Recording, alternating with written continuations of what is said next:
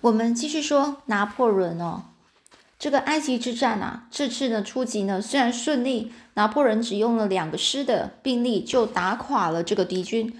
当时候防守这个阿克要塞的是阿克要塞，就是一个地方哦，那个时候叙利亚的一个地方。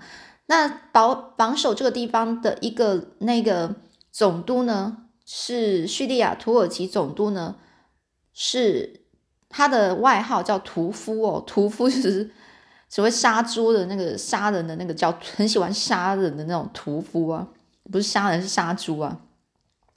但他的意思是说，这个人可能很残忍哦。叙利亚土耳其总督是叫帕夏带领的。不过呢，后来呢，法国军队呢又和之前在沙漠行军一样，在烈日缺水的情况下，又有士兵啊染上一种叫做黑死病的可怕急性传染病啊，就是鼠疫呀。鼠疫呢，就是老鼠的鼠啊。鼠疫就是当时候一种急性传染病哦，它的病原体是鼠疫的杆菌那种一种一种病菌哦。通常是借由老鼠、兔子的那种啮齿类的动物感染这种病后，再经由跳蚤传入人体体内，又称为黑死病哦。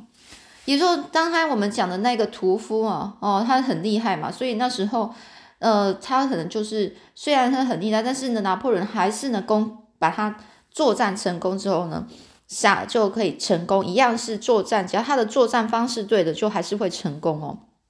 然后呢？但是呢，这个他的军队又遇到了这个鼠疫，一下子有七八千名官兵呢同时病倒啊。拿破仑本人呢也受了伤，再加上英国也直接支援这个屠夫的这个兵力，哦，就英国呢也去帮助这个叙利亚土耳其总督啊。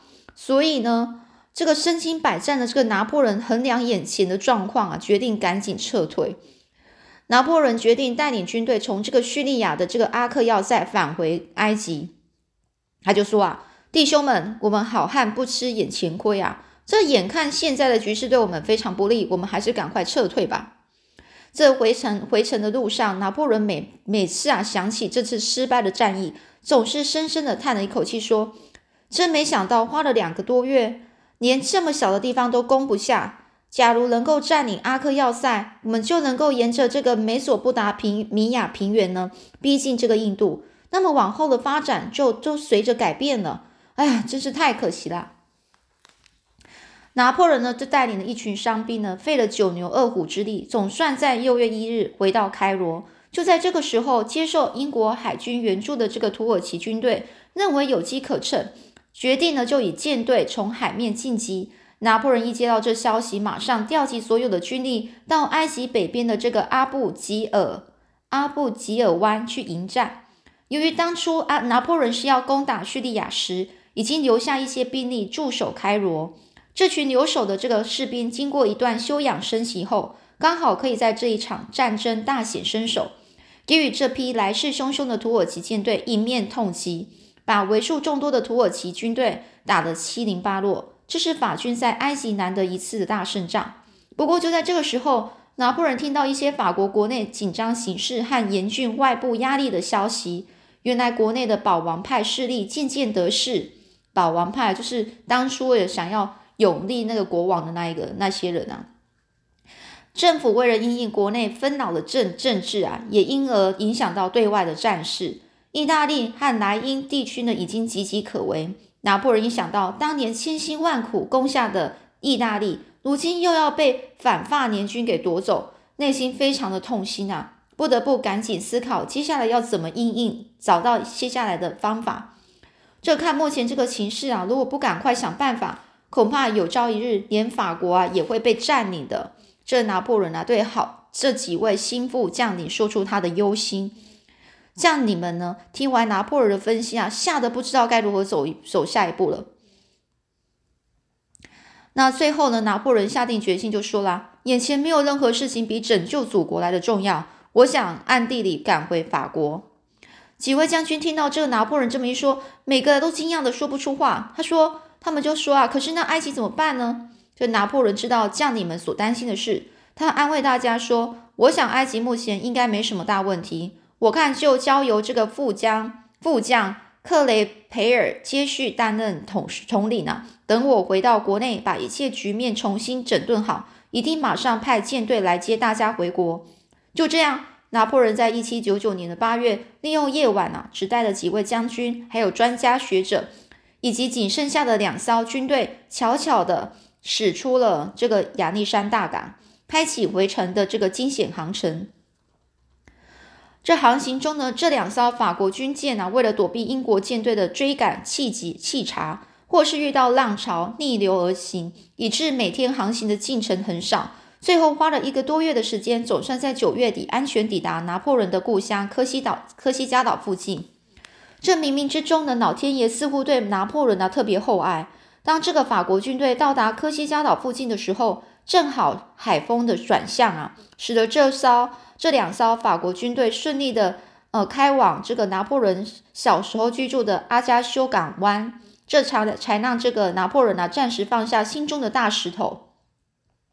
在科西嘉岛经过一个星期的休息之后呢，拿破仑仍然心呢心里啊就想着担心着法国的本土的局势变化，所以很想尽快的赶回法国。虽然这次航行又再度被英国军队追查。不过，拿破仑依然是运用谋略，然后瞒过敌军，最后总算又安全的回到了法国。而能留守在埃及埃及的这个克罗培尔将军，他所率领的法国军队经常遭受英国和这个土耳其两国的突袭，甚至连这个统帅克雷培尔将军也被暗杀了。最后，法国撑到隔年中不，嗯，隔年呐，隔年啊，就是下一年呐。最后还是不敌英国猛烈的袭击而投降，把好不容易攻下的阿埃及啊，又再度拱手让给了英国。直到一八零二年三月，拿破仑和英国签的阿米安阿米安条约后，这些留在埃及的法国军法国军人呢，才能够回到这个法国的自己的国家的土地哦。第五章：发动政变与终身执政。我的伟大不在于我曾经得到的胜利，我的伟大在于我的法典，它将永远庇护法兰西人民享有自由。这个雾月政变哦，这要讲的是这一个政变。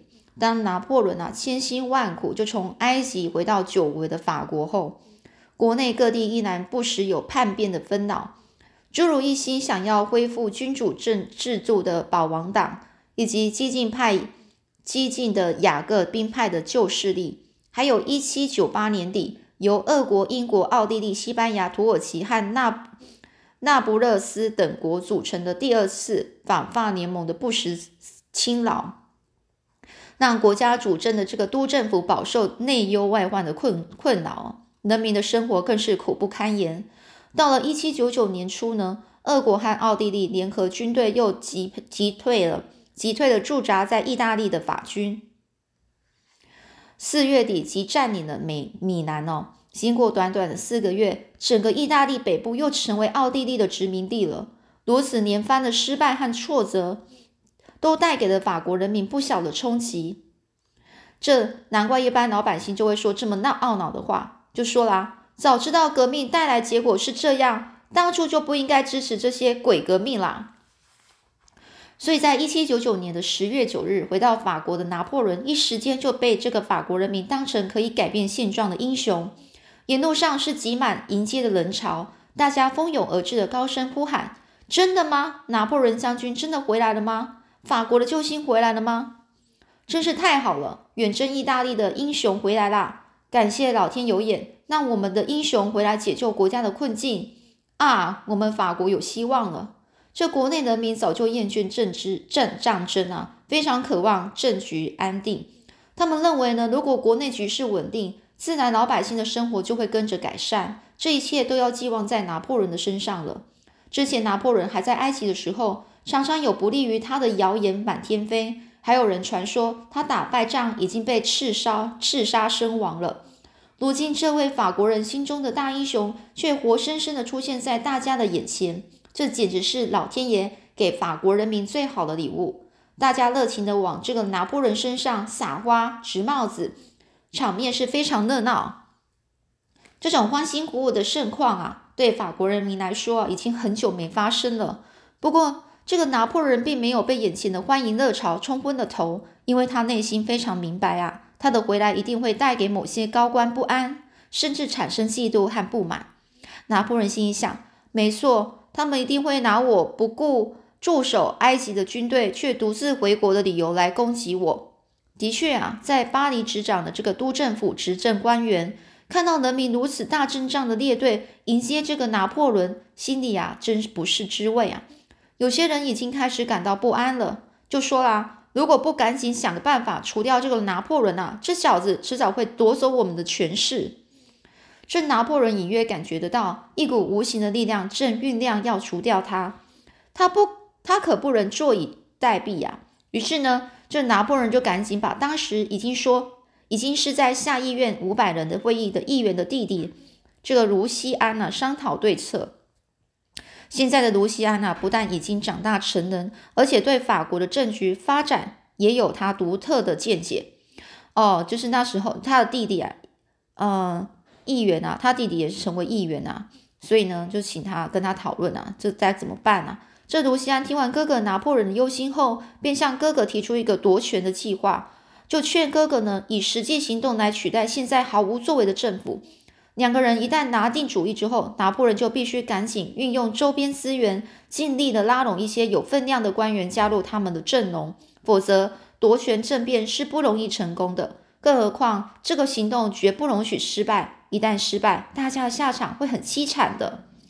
当时呢，除了弟弟卢西安是下议院的议员之外，哥哥约瑟夫曾任罗马大使。在外交领域上也可以帮拿破仑一把，让资深的外交官，呃，塔列朗是愿意私底下帮忙。除此之外，妻子约瑟芬更积极用他圆滑纯熟的交际手手腕呢，就争取到五人五个执政执政官，哦，五人执政官西埃士和杜科两位的支持，还有发动政变一定要有军事武力作为后盾。军人出身的拿破仑啊，绝对不会忽略这个关键的部分。除了过去一些忠心耿耿的作战弟兄支持外，他两位妹妹宝琳还有卡洛琳的军军官丈夫啊，也都愿意配合。如此一来呢，夺权的势力越来越坚强，看来离成功应该应该是不远了。这暗地里的谋划成熟之后，与拿破仑共同策划政变的这群人，决定在一七九九年的十一月九号正式执行这项计划。这首先呢，由赞成拿破仑发起政变的上议院议员接到开会通知，在会议中，他们提出两项提案。第一项是为了顾及在政局纷乱时的安全起见，暂时将上议院啊迁移到巴黎郊区；另一项则是把这个巴黎的军事指挥权交给拿破仑全权处理。这两项不寻常的提案，最后竟然也一致通过了。紧接着，由上议院的议员代表将这两项决议拿到拿破仑居住的地方，就请拿破仑接受这两项议员意愿的请托。同时，在拿破仑的住所已经聚集很多服从拿破仑的革命弟兄做准备，准备待命哦。